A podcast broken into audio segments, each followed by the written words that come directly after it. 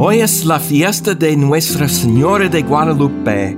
Hello, this is Father James Kubicki on the feast of Our Lady of Guadalupe, who is not just the mother of Mexico or Latin America, she is the mother of our entire hemisphere, all the Americas. She appeared to the humble Native American Juan Diego in 1531 and gave him a miraculous and lasting image of herself.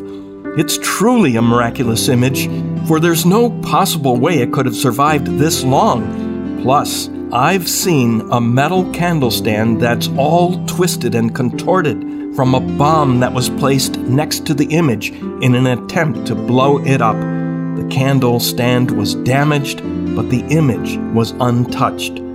One interesting fact about the image of Our Lady of Guadalupe is that she appears as a pregnant woman.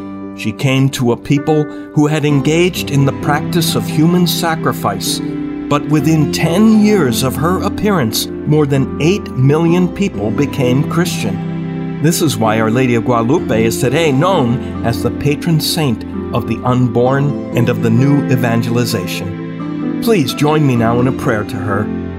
Holy Mother of God and of the Church, Our Lady of Guadalupe, you were chosen by the Father for the Son through the Holy Spirit. You are the woman clothed with the sun who labors to give birth to Christ while Satan, the red dragon, waits to voraciously devour her child. Oh, help of Christians, we beg you to protect all mothers of the unborn and the children within their wombs. We plead with you for your help to end the Holocaust of abortion melt hearts so that life may be revered.